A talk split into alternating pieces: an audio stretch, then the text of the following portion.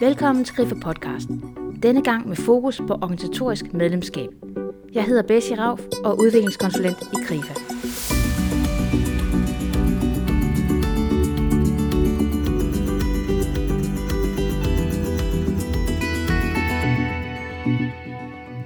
Går du på arbejde for at indfri dine personlige karriereambitioner?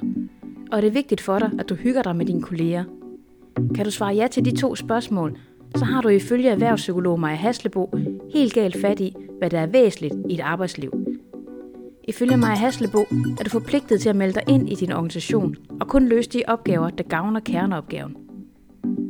Du skal altså se på, hvordan du bedst muligt kan få virksomheden til at lykkes med kerneopgaven. Og så må dine personlige og faglige ambitioner komme i anden række. Lyt med og få Maja Haslebos bud på, hvad der er din pligt som leder og medarbejder i forhold til den virksomhed, du stempler ind hos hver dag.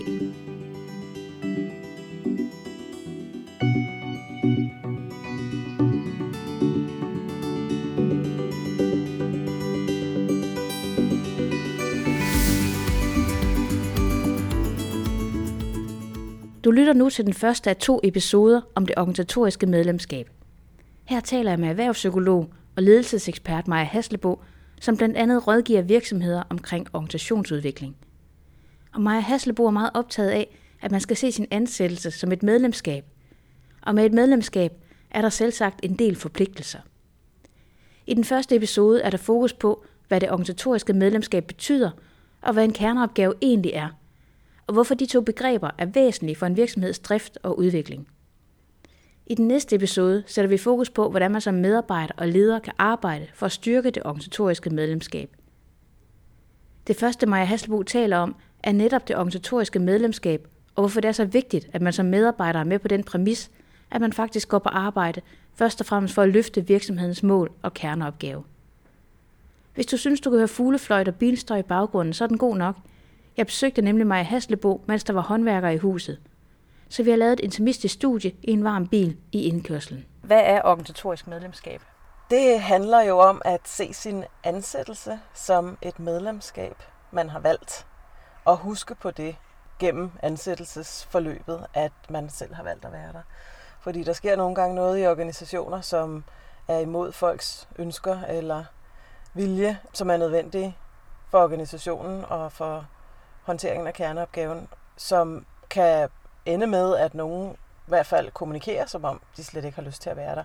Det er ikke sikkert, at de er nået til den erkendelse, at de ikke har lyst til at være der, men nogle gange lyder det på retorikken, som om, at nogen mener, de er der imod deres egen vilje, og så bliver samarbejdet alt for svært. Det kan være vigtigt at huske på, både i gode perioder, men især i vanskelige perioder, at man selv har meldt sig ind og at det sådan set er frivilligt. Man kunne også være medlem af en anden organisation. Der er ikke nogen, der har tvunget en imod ens vilje. Og så trin to i det er så at øh, sætte sig ind i og blive ved med at interessere sig for, hvad er det så for nogle rettigheder og forpligtelser, man bliver tildelt som medlem af organisationen, så man kan tale om, hvad ligger der i det organisatoriske medlemskab? Hvad vil det sige at være en del af denne her organisation? Og hvad er det så, vi, vi har lov til, og hvad er det så, vi har pligt til? Så man kan tale med den vinkel på samarbejdet, i stedet for at tage afsæt i den enkeltes personlighed. Så det bliver sådan set en øh, erstatning af de mange situationer, hvor man vil tildele en kollega eller en leder eller en kunde for den sags skyld nogle personlighedsegenskaber, når man ser på, hvordan går samarbejdet. Det er lidt svært, om det må være, fordi han er en svær person. Så øh, kan man i stedet for tale om, hvordan går samarbejdet. Det er lidt svært, når hvad er det ved vores forpligtelser i forhold til samarbejdet, vi måske skal genopfriske. Hvad er sådan den største udfordring for virksomhederne i forhold til, hvis de skal se at sætte fokus på sådan noget organisatorisk medlemskab?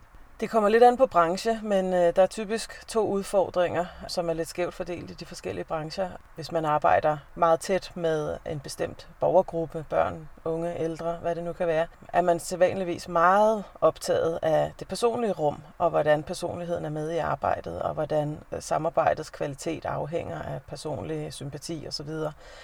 Det er forforståelsen som øh, sætter øh, nogle barriere op i forhold til at beskæftige sig med begrebet organisatorisk medlemskab, fordi man er så fokuseret på den forforståelse og den forklaringsmodel, man er vant til at bruge, at det hele ligger i personligheden. Og, og når man er meget overbevist om det verdensbillede, så bliver man provokeret af selve begrebet organisatorisk medlemskab og skulle begynde at tænke anderledes og ikke så automatisk kunne svare på diverse spørgsmål med noget, der henviser til den enkeltes personlighed. Så det er en typisk udfordring, altså at man er for overbevist om sin virkelighedsforståelse til at synes, det her begreb og den her forståelse lyder rimelig. Og i andre brancher, der vil det være det faglige fokus, der fylder for meget. Noget af det, der følger med, når man beskæftiger sig med organisatorisk medlemskab, det er, at man selvfølgelig fokuserer på fagligheden, men kun som et stærkt supplement, ikke som formålet med virksomheden. Og hvis øh, kulturen allerede er præget af et fagligt fokus, så vil der være nogle ansatte, der mener, at deres faglighed er formålet med virksomheden. Og at alt skal give faglig mening, ellers kan de ikke stå inden for det. Og så bliver de provokeret af at høre, at noget andet er vigtigere end det, som de mener er det vigtigste. Så det kommer lidt an på, hvad det er for en branche, hvad det er for en kultur, hvilke forforståelser, der er allerede til stede. Og hvorfor synes du, det er vigtigt at sætte fokus på organisatorisk medlemskab? Fordi at min erfaring som erhvervspsykolog har jeg set rigtig mange organisationer, som ikke kan få selv almindelige forandringer for eksempel til at fungere, fordi der er for mange barriere, der er for mange udfordringer, der er for meget, som er låst fast i kulturen, som man ikke øh, kan acceptere, hvor jeg tænker, det er jo organisatoriske vilkår. Det er jo den organisatoriske virkelighed. For eksempel øh, taler man jo næsten alle steder om, at man ikke har tid nok. Der er den tid, der er. Selvfølgelig, hvis nogen kunne hekse og trylle, kunne det være vidunderligt med rigtig meget mere tid, men det nytter jo ikke noget, vi går og drømmer om det. Så vi må jo forholde os til vilkårene, og så bestræbe os på at få det bedste ud af det. Men hvis man som nævnt har en, et fagligt fokus, så vil man ikke gå med på, at det bare er et vilkår. Så vil man blive ved med at argumentere imod og sige, at vi skal have mere tid. Der skal gøres øh, plads til det ene og det andet af hensyn til den faglige kvalitet. Og hvis det er personligt, der fylder, så vil man sige, at der skal være mere tid til, at vi kan forholde os til hinanden som kolleger og være der for hinanden osv. Når jeg ser sådan nogle organisationer, med, sådan nogle organisationer, så tænker jeg, jamen kan vi ikke lige vende tilbage til, hvad vil det sige at være en organisation? Hvad vil det sige at være ansat i en organisation? Der er jo noget her i grundtilgangen til arbejdslivet, der ikke er på plads. Altså man har simpelthen nogle øh, ikke realiserbare forventninger til arbejdslivet, og det er selvfølgelig frustrerende for alle aktører. Det er noget med at få genbeskrevet og sådan set arbejdet med en grundlæggende accept af, at den organisatoriske verden er uperfekt. Og det nytter ikke noget, at vi drømmer om det perfekte. Vi skal holde op med at gøre os illusioner om den dag, vi får tid nok og varme hænder nok og så videre, kvalitet nok i enhver opgaveløsning osv. Det kommer ikke til at ske, så det er uperfekt, og det er det, der er kunsten. Acceptere det og få det bedste ud af det af hensyn til kerneopgaven. Det er ikke nogen kunst at erklære sig utilfreds med noget, man alligevel ikke kan ændre. Det kommer der ikke noget godt ud af, slet ikke for kerneopgaven, men sådan set heller ikke for nogen ansatte, fordi hvis man er en del af sådan en kultur, så fylder frustrationerne alt for meget. Og det er ikke et sjovt miljø at være i for nogen. Hvad får man ud af som virksomhed eller organisation ved at sætte fokus på organisatorisk medlemskab? Sædvanligvis først og fremmest en langt bedre håndtering af selve kerneopgaven. Det er fokus, og det vil jeg også sige er mest fair at formidle som formålet med en indsats, der handler om at styrke det organisatoriske medlemskab. Hvis man for eksempel har ledervinklen på det, og man skal i gang sætte en proces, at sige, jamen af hensyn til vores kerneopgave, hvad den så end er, og det er jo så punkt et for organisationen at finde ud af, hvis ikke de har en klar kerneopgaveformulering, hvad er det nu lige vores kerneopgave er.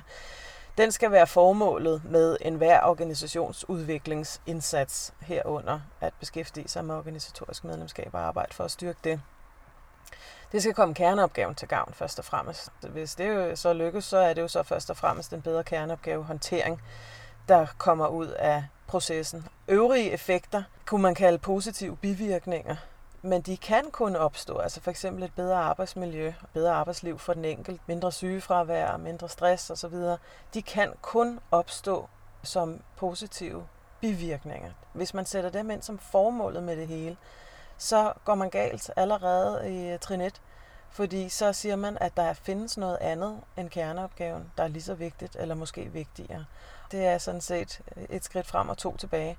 Fordi det er en, en del af udfordringen i forvejen, at folk er forvirret over, hvad er vigtigst, og de selv tror, og at ledelsen nogle gange bekræfter, at for eksempel arbejdsmiljø er lige så vigtigt eller vigtigere end kerneopgavehåndteringen.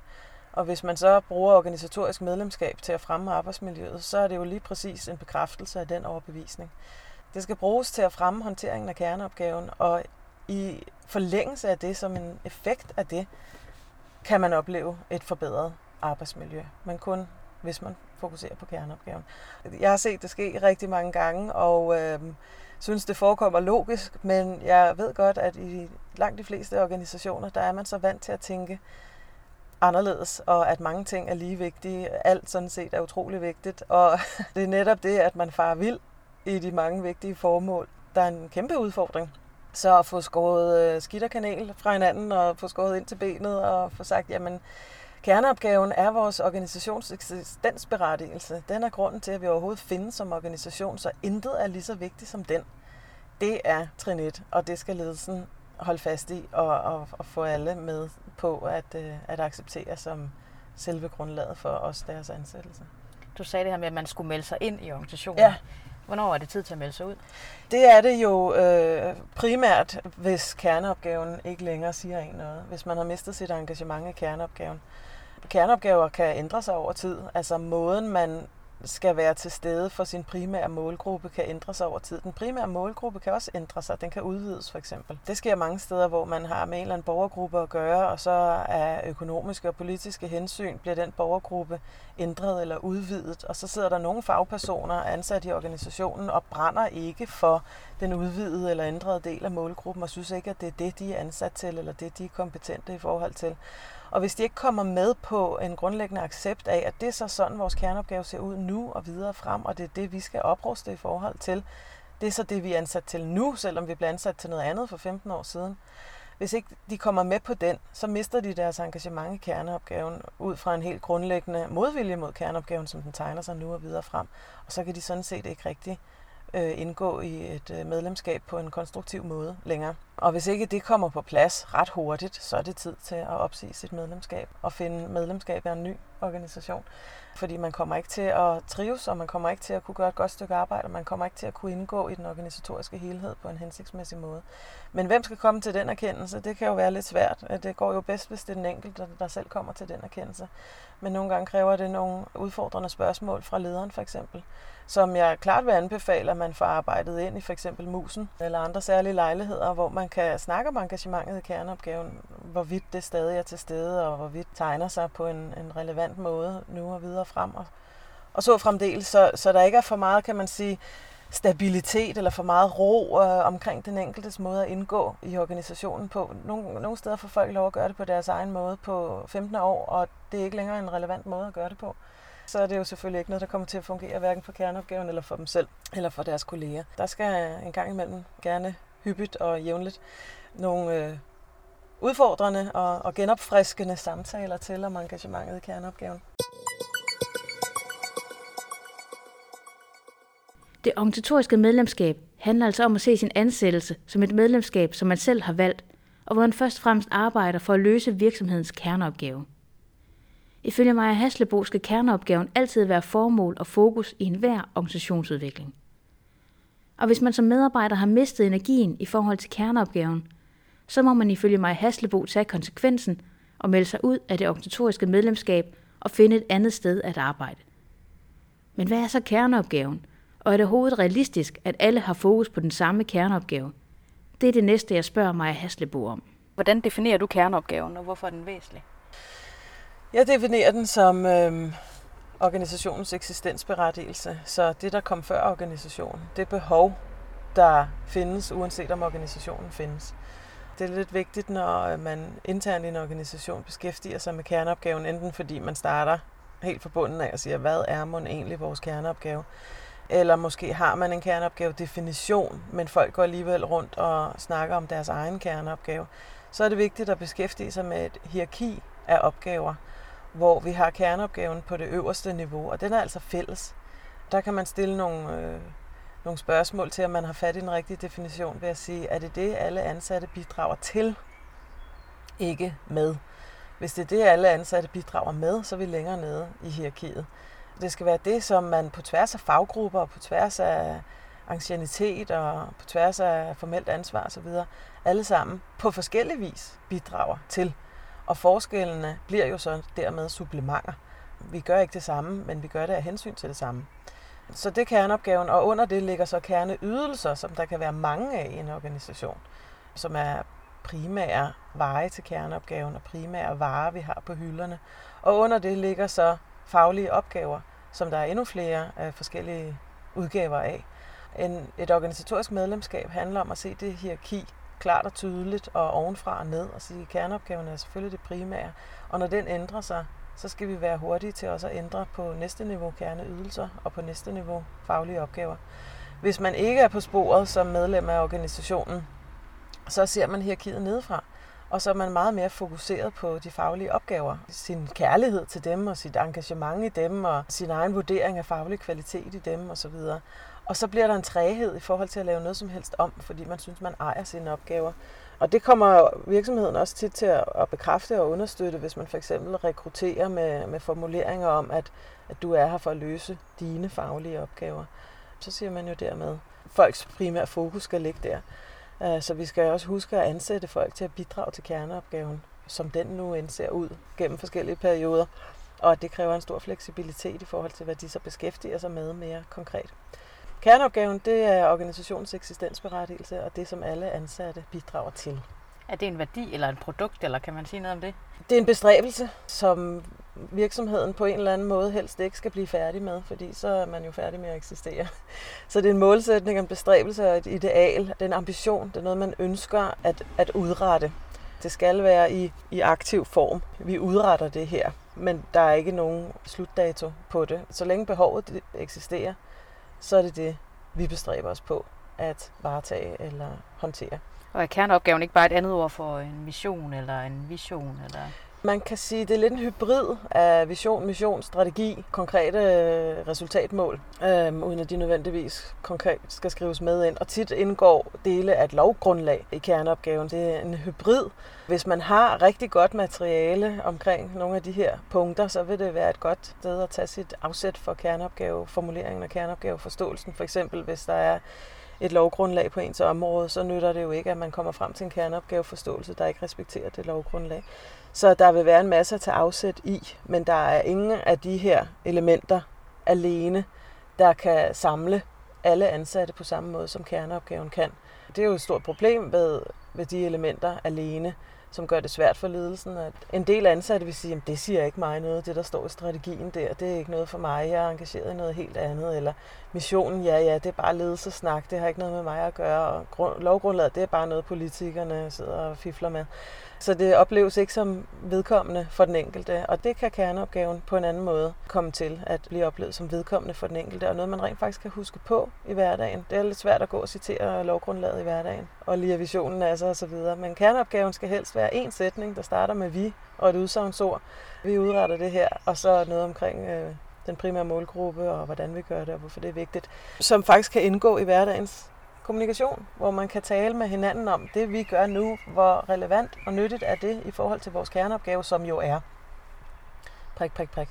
Så der har den et, et helt anderledes potentiale, end, end der ligger alene i vision eller mission eller nogle af de øvrige holdepunkter. Der sidder mange medarbejdere, som måske sidder med en eller anden driftopgave, en eller anden meget fagspecifik opgave, som tænker, at øh, jeg synes ikke, jeg bidrager til kerneopgaven. Jeg har ligesom min egen faglighed, jeg sidder og, og arbejder med. Hvordan kan man gøre kerneopgaven nærværende for sådan en målgruppe? Ja, jamen det er jo sjovt, at, at den oplevelse overhovedet er til stede. Øh, og det må være på en eller anden måde ensomt og måske lidt bekymrende. Øh, altså jeg tænker, man, man oplever ikke sig selv som en vigtig del af et arbejdsfællesskab hvis ikke man ser, hvordan man bidrager til kerneopgaven. Hvad er det så, der berettiger ens tilstedeværelse i et fællesskab? Det bliver jo så noget socialt i stedet for, ikke? at man er en, en rar kollega, eller man er altid klar til at hjælpe de andre, eller et eller andet.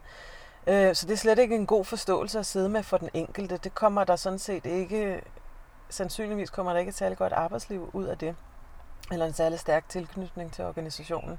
Så det skal ændres. Det bliver ændret ved, at man taler med hinanden om, det vi laver, hvordan er det et bidrag til kerneopgaven. Og det kan godt være, at den enkelte kun kan se en fli af det, men at andre så kan oplyse vedkommende om, jamen det du laver, det er jo helt centralt for kerneopgaven på denne her måde. For eksempel er det faciliterende for andres arbejde i forhold til kerneopgaven.